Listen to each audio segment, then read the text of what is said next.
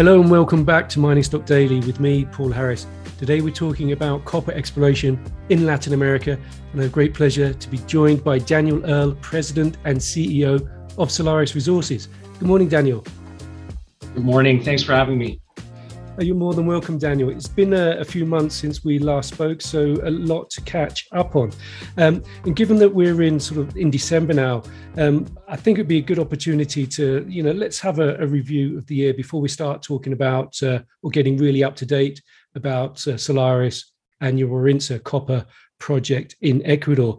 Um, 2022, you know, looking back through your press releases, 2022 has been a, a year of growth an expansion of your Warintza project in Ecuador. There's been uh, expansion to what you already knew. There's been a number of new discoveries. Um, so, you know, let's start off. You know, how has 2022 been for the company from an exploration point of view? How has Warintza advanced, and sort of what do you know now compared to what you knew at the start of the year? Yeah, it's um, in, in terms of um, you know the progress this year on the exploration front, uh, or let's say the pro- project front, just to take in uh, um, you know a broader spectrum of the activities. It, it's been a year of of essentially delivering on the objectives that we had set out, or even over delivering, I would say, because you know if, if, if you recall from the beginning of the story, we we you know shared our view that Warintza would be a world-class project. And we, we quantified that for people in terms of the goals with respect to uh, resource growth that we intended to deliver or, or foresaw the potential to deliver. And, and so we had set out a target of reaching a billion tons in an open pit with, with robust grades and economics to go along with that. And um, in April, we, we, we published uh, a resource that reflected 18 months of drilling, essentially up to the end of 2021. And that resource came in at a billion and a half tons. And um, and so that is a global scale resource. I think um, when you consider that that's really just the central deposit, it's within a cluster of three other discoveries around that, which we're now working on, you know, defining the east deposit.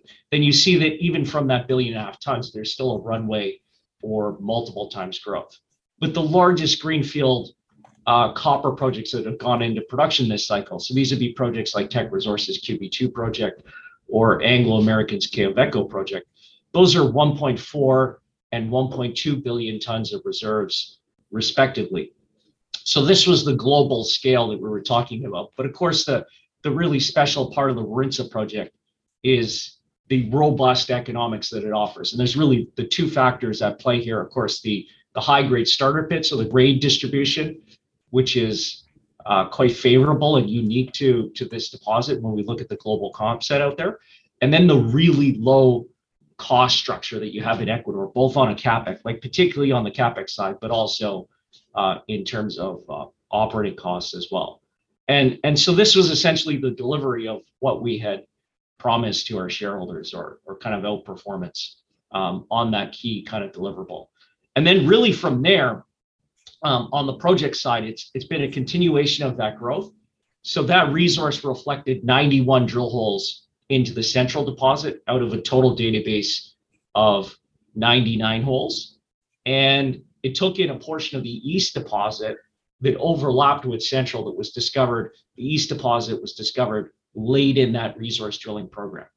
And so the program for this year really focuses on drilling out that east deposit. This is going to be the largest contributor to the overall growth in resources.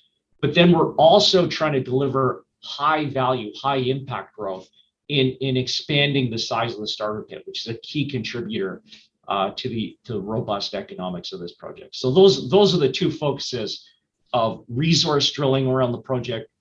We're doing exploration drilling um, outside of that and, and uh, identifying new targets uh, for that exploration drilling program and then of course de-risking the project and this is the work that we're doing you know with our partners in the community and with the government to try and de-risk that world-class uh, development proposition that we've you know begun to define at Warintza.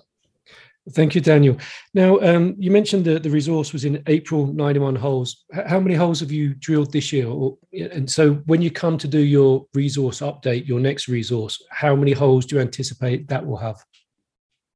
We'll almost we'll almost double uh, the database in terms of the meterage that's available for the resource uh, at the time that we update the uh, uh the resource again. So um, you know, in terms of meterage, it'll be near, nearly nearly double. Okay, and, when do you anticipate that um, you'll be doing that uh, resource update? We we haven't shared a, a, a timeline for that. Um, it'll it'll be done at the logical point of of its conclusion, which is essentially defining that east deposit and then the growth potential in the in the starter pit. But if you look at last year's program, then you get a useful guide. So so that that resource that we delivered in April, uh, the drilling database was cut off in November. So you can see the kind of delta there. I think for a resource update, uh, you'd have a more compressed schedule because it'll be easier to actually uh, execute with the template in place. But um, but that gives you a rough idea of, of what the potential timelines could be. When we have a firm timeline, then of course we'll you know we'll share that with the market and shareholders. It sounds like it'll be sometime in the first half of 2023. That's a reasonable, very reasonable guess. Okay. Um, I want to sort of um, underline or underscore your comments about the unique scale of the, the project and the deposit. Um, I don't know if you happened to see the Glencore Investor Day this week. Um, you know, Glencore CEO Gary Nagle basically said that you know Glencore has the projects to double its production from let's say 800,000 tons a year to 1.6 million tons a year. He said, nobody else has got projects. We've got projects, but he's not going to develop them until the market is screaming for it. So that obviously a very bullish statement, but it also points to the, the scarcity of projects and the, the coming supply deficit in, in the copper market. Um, how, how, do you view the, the setup for copper? Well, I, I think that the, the comments were exactly on point about the scarcity of projects and the looming deficits that are coming, indeed structural deficits. Uh, these are open-ended, sequential, year after year deficits that will be compounding uh, in terms of their impact uh, in in in the uh, in the copper market out through the end of this decade and and and beyond. Um, so I think all of that is exactly correct. I think that a lot of what companies represent in terms of their project pipelines in copper there are, uh, if you look at the the evidence from you know the recent production history in copper, and as the guidance comes through from these large companies, you realize that actually delivering on that pipeline for myriad reasons is, is more difficult than, than than simply talking about it. Like for instance, with Glencore, if you look at their guidance, three-year guidance that they put out for copper production um, versus the consensus estimates, you see that uh, for next year they're short by approximately 100,000 tons, which on its own would be another mid-size mine that the copper industry needs to deliver to make up for that shortfall. Uh, but but when you look when you see the rest of the companies come through with their guidance, I think you'll see a repeat of what we saw last year. And and these are these are not one-offs uh, or or even recent kind of developments. This is um, you know just a chronic issue in the mining sector of kind of under delivery relative to you know what expectations in in in the marketplace may be for metal production. And i think in copper you can you can safely say that a lot of the reasons behind this are structural issues that are going to be with us uh, for the long term. So all of this contributes to i think the tightness that we see in the market. Remember if you go back to you know the second quarter of this year when you had expectations around global growth and therefore copper demand roll over, you saw a huge impact in terms of copper price. The copper price came off something like 30%, which would normally equate to a loosening of inventories globally of something of the order of about 400,000 tons. We didn't see anything like that actually play out in the market. Inventories remained incredibly tight, both in China and in uh, you know, the rest of the world. And so that's why as soon as the fears around global growth started to abate even slightly, you saw snap back in terms of the, the copper price, not back to the highs, but certainly uh, well up off, off the lows. Okay, and essentially the reason for that is that supply uh, underperformed so strongly. If you look at Chile in particular, this is the world's largest copper producer, about almost a third of global copper supply. This was a good year for copper pricing, and yet supply out of Chile was down uh, approximately 8%. And that just speaks to I think this this this issue that uh, is going to continue to play a, a role in keeping the copper market tighter than people would otherwise expect. I, you know, I completely agree with you, Daniel. And you know, just this week I published for Mining Journal a, a feature about Codelco and how it's going to lose its position as the number one copper producer in the world, falling from you know 1.7 million tons a year down to about 1.5, 1.4 over the next year or two, and it will be stay stuck there for a while uh, largely because of you know execution issues uh, of, of a, a, number of massive projects.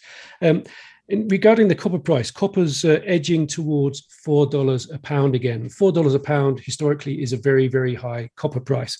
Um, China's now sort of e- easing its COVID restrictions, so um, the economic analysts are looking at um, you know China's growth is going to pick up. So it seems like the setup for copper next year, 2023, is very, very strong, very, very positive. Do you, do you expect the copper price to really sort of keep pushing past four dollars next year? Yeah, well, I, I, I think I think if you if you look at the global economic picture, you you've got um, uh, you know uh, Europe likely in recession, the U.S. rolling over to be either side of recession, and then in China, which is out of sync, of course, uh, you've got a recovery underway. Um, but but if you focus on China, this represents about 50% of the demand side for, for copper. You know, growth forecasts at the beginning of the year were for 2022 to represent about five and a half percent growth in the Chinese economy. And of course, with the the issues that they had in the in the property sector and then the impacts of zero COVID, they've significantly underperformed those levels. So I think when we look back on this year, we'll be talking about growth in the range of 2 to 3%. So essentially cut in half.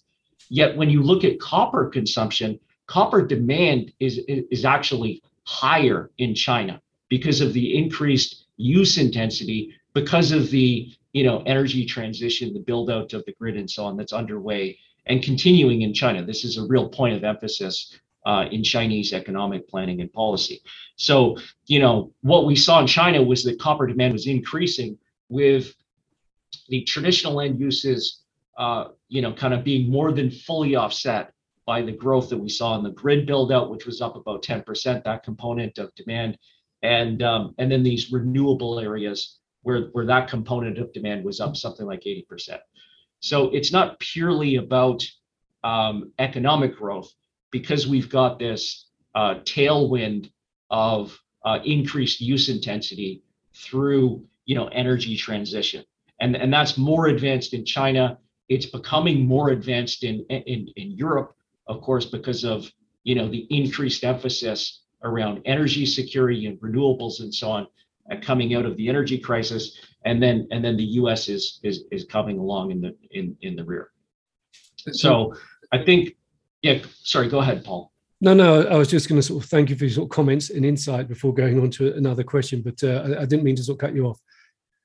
Yeah, no. So I was just trying to bring it all home in terms of the copper price. So we, have got a, a, reasonable copper price at the moment. At the moment, I think that with that economic, um, you know, backdrop, uh, you you should be expecting that uh, the, the, the copper price um, with these tight fundamentals, which I think are going to remain tight, is going to be well supported. But I think getting getting back to you know the prior highs um, uh, from earlier this year and getting to new highs is something that has to wait until um, you know the the the the global economic picture you know improves and some of these you know uh, uh, energy transition driven um, you know uh, demand increases begin to outstrip the ability of industry to supply and that's when you're looking you know, to 2024 and 2025 for those for those deficits to begin to emerge. And I think that's really when we can begin um, expecting that we're going to be seeing the potential for you know new highs in, in, in the copper price and certainly building out towards the end of the decade from there. Thank you, Daniel. Now, um, you mentioned uh, at the start that it's been a tumultuous year for the company. Um, it seems you've had a lot of exploration success. You've been delivering on your sort of promises and goals there. Um, but it's been a difficult year for, for juniors, Solaris included, and even some of the miners. Um, just looking at your, your share chart, you you know you hit a low of four dollars fifty seven after the copper price came down. Um, that's coming off the back of a, a fifty two week high of seventeen dollars. So that that uh, must have been quite a, a, sort of humbling moment in time. Um, how you know you've since recovered about thirty percent from that low to about six dollars twenty uh, per share. How does taking it, your share price taking that kind of hit? How does that potentially sort of change your your goals or your focus, or, or, or does it? Well, I, th- I, think as a management team, you can't get too caught up in in in the extremes of you know kind of share price movement. So, you know, the 17 was probably too high for where the stock was at the time. If you look at the chart, it, it came on low volume right at the end of the year. Um, and the lows are probably too low. If, if you look at the industry generally, you, you, you get guidance on what's representative. So you know, we talked about the copper price coming off 30% or so. The largest cap producers, so companies like Freeport and Antofagasta, those companies were off 50 to 60%. And obviously, as a junior, you expect to be down more than that in a correction, and, and of course, up more uh, in a uh, in, in in a market rally. And I think, but I think in the case of Solaris, you had some idiosyncratic factors kind of come together to really produce an outsized result in, in terms of the sell-off of the stock. So we came through, in particular in November and, and now this month, uh, a period of very heavy warrant exercise. And these these began, you know, the funding for these through short sales and so on started uh, being felt in the market as early as September and October. Um, so that was something like $25 million of warrants that were exercised. Included in that would be about $15 million of warrants that are executive chairman exercised and and those were at a premium to the market. The date that he exercised those, those were at nearly a 40% premium to where the stock was trading, which speaks to you know his view of value in in in, in the company. Um, but nevertheless, that still leaves a, a, a, a, large a large amount of funding that has to take place through the market, and that puts a lot of pressure on the stock. When you combine that on a bear market tape with the kind of unwind of momentum trading, we had a lot of stock that was built up because of the prior outperformance in quantitative, you know, technically driven funds, uh, hedge funds, and so on. Um, that being unwound, the kind of the book clearing and tax loss selling that happens at this time of the year, you put it all together, and and that's the kind of result that that that that you get. And as a management team, you can't get uh, bought into uh, you know kind of the moves at at either extreme. You know we've really got to stick to the strategy that we have. Now of course we're not impervious to market developments. You have to take stock of the evolution of the market and adjust strategy as you, as you go and so really if you think about uh, in respect of our company you know how that plays out in terms of exploration it's really a focus on uh, high impact high value uh, um, um, growth that we're trying to deliver and high impact, high value results that we're trying to deliver through the exploration program.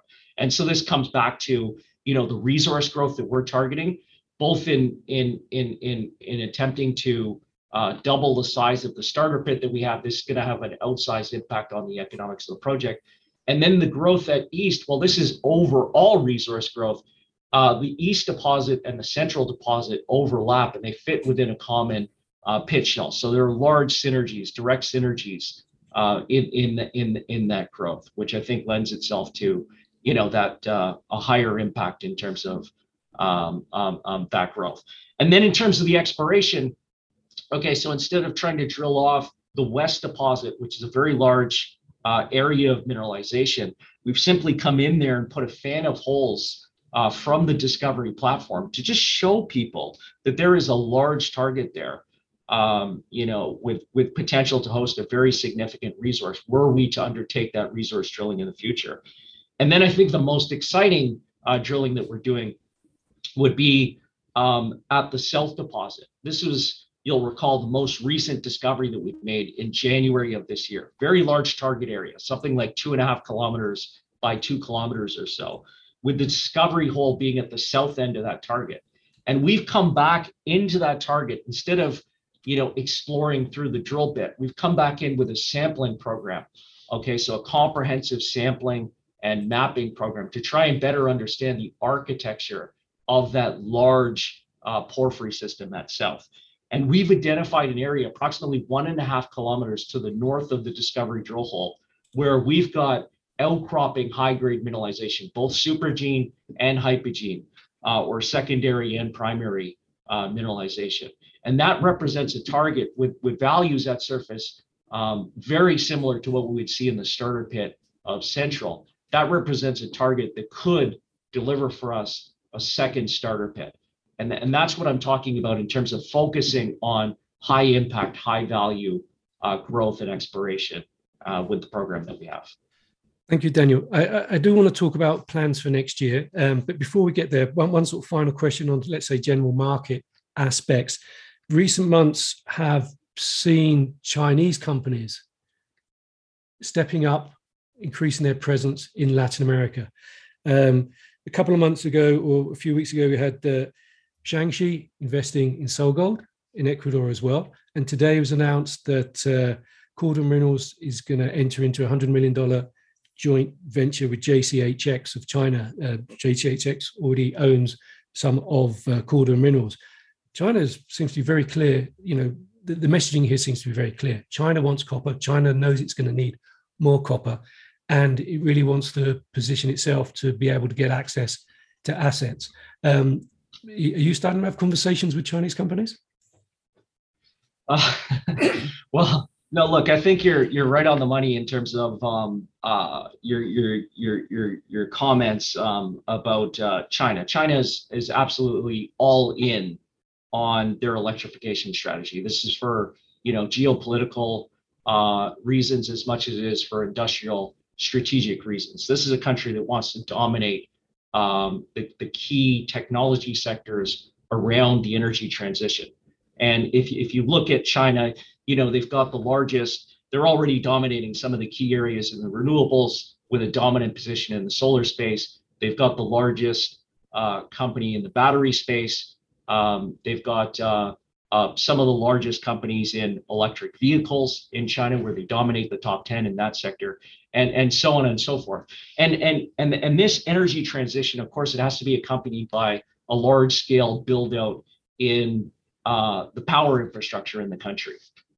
And um, the scale of all this absolutely boggles the mind. You're talking about you know investments of two to three hundred billion dollars a year, which really uh, uh, puts um, some of the developments in the United States uh, uh, around the Inflation Reduction Act in, into perspective in terms of the scale that, that's required there.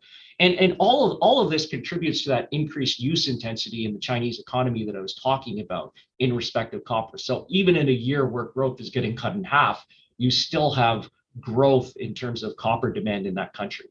And I think it's not a surprise that we're now starting to see these Chinese state owned enterprises and affiliated companies um, after the People's Party Congress meeting, uh, going out and now starting to act on um, that kind of you know sh- strategy that would have been passed on down through the provincial regulators and the state-owned enterprise executive teams um, at the People's Party Congress and the meetings, the technical meetings and working group meetings um, that, that would have come along uh, alongside or immediately following um, that famous speech by uh, uh, Xi Jinping.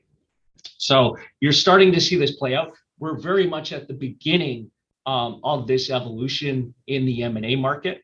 So I've spoken about M&A before. I think I think that the, the broad phases of the M&A market in, in metals remain the same from cycle to cycle. So the the first phase, of course, is uh, uh, um, operates with a focus on uh, cash generative assets, producing assets. This is dominated by the Western companies um, for obvious reasons. And then it evolves as the cycle matures, it evolves to focus on development stage assets.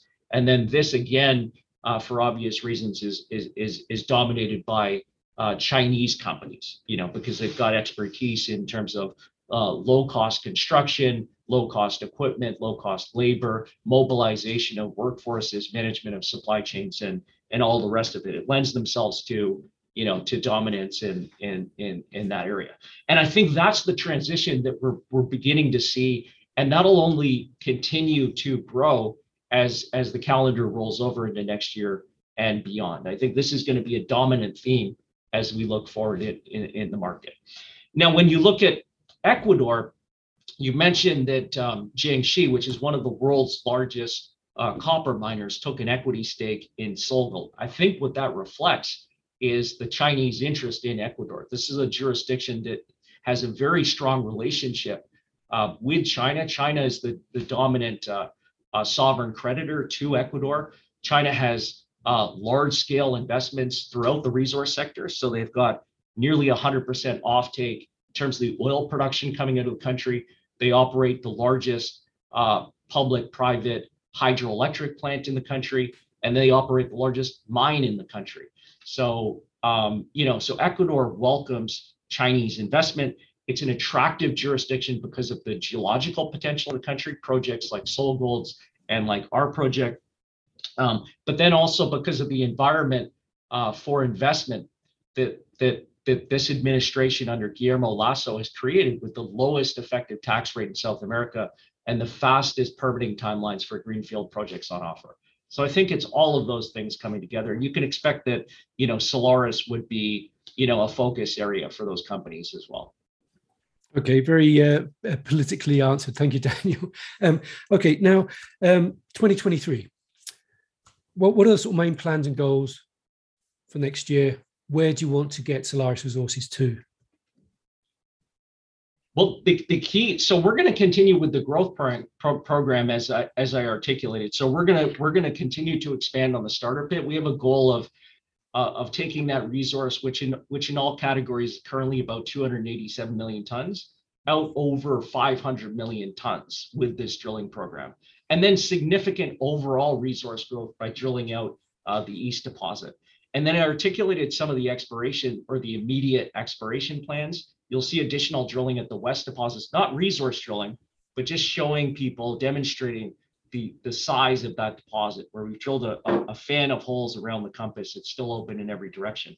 I'm particularly excited about the work that we've done at the South deposit with this comprehensive mapping and sampling program, identifying, identifying a high grade uh, area of mineralization at surface that we're going to be drilling uh, early in the year. And then we're going to continue to advance uh, the regional program. So that's basically what we're doing on the exploration front. The part that operates in the background is the technical program. So we've got comprehensive, uh, we're already, I think, internally beyond uh, what would be required for a scoping study and and continuing to advance the technical programs in terms of you know mine planning, site layout, uh, you know, conf- configuration of all of the infrastructure and alternatives available around that. The metallurgical testing program, which is a comprehensive program ongoing at FLSmidth in, in, in Salt Lake City, and then environmental and permitting work uh, uh, to go alongside it, technical work. Okay, and then and then really from there, it's the work that we continue to do with the communities, which is a point of focus for the company and has been from the beginning, and our government partners, which play a really critical role in terms of de-risking the project. So one of the key deliverables that I think we can expect in the near term is the full government ratification of an investment protection agreement uh, for the development of the Warintza project. And this is critical because it really locks in place the regulatory environment around the project and then also those low tax rates with the incentives provided for by this government. And it locks both of those items in place. So essentially, regulatory and tax stability uh, for the life of the agreement out to 2041 and renewable for 25 years beyond that. And that's a key part of the overall de-risking of this project, together with you know continuing to advance the permitting timeline in line with the government's uh, publicly announced timeline for this project, which is to see it permitted in, in 2024. Well, I wish you the best of luck uh, on that, Daniel. It sounds like uh, next year is going to be another news heavy year for Solaris Resources.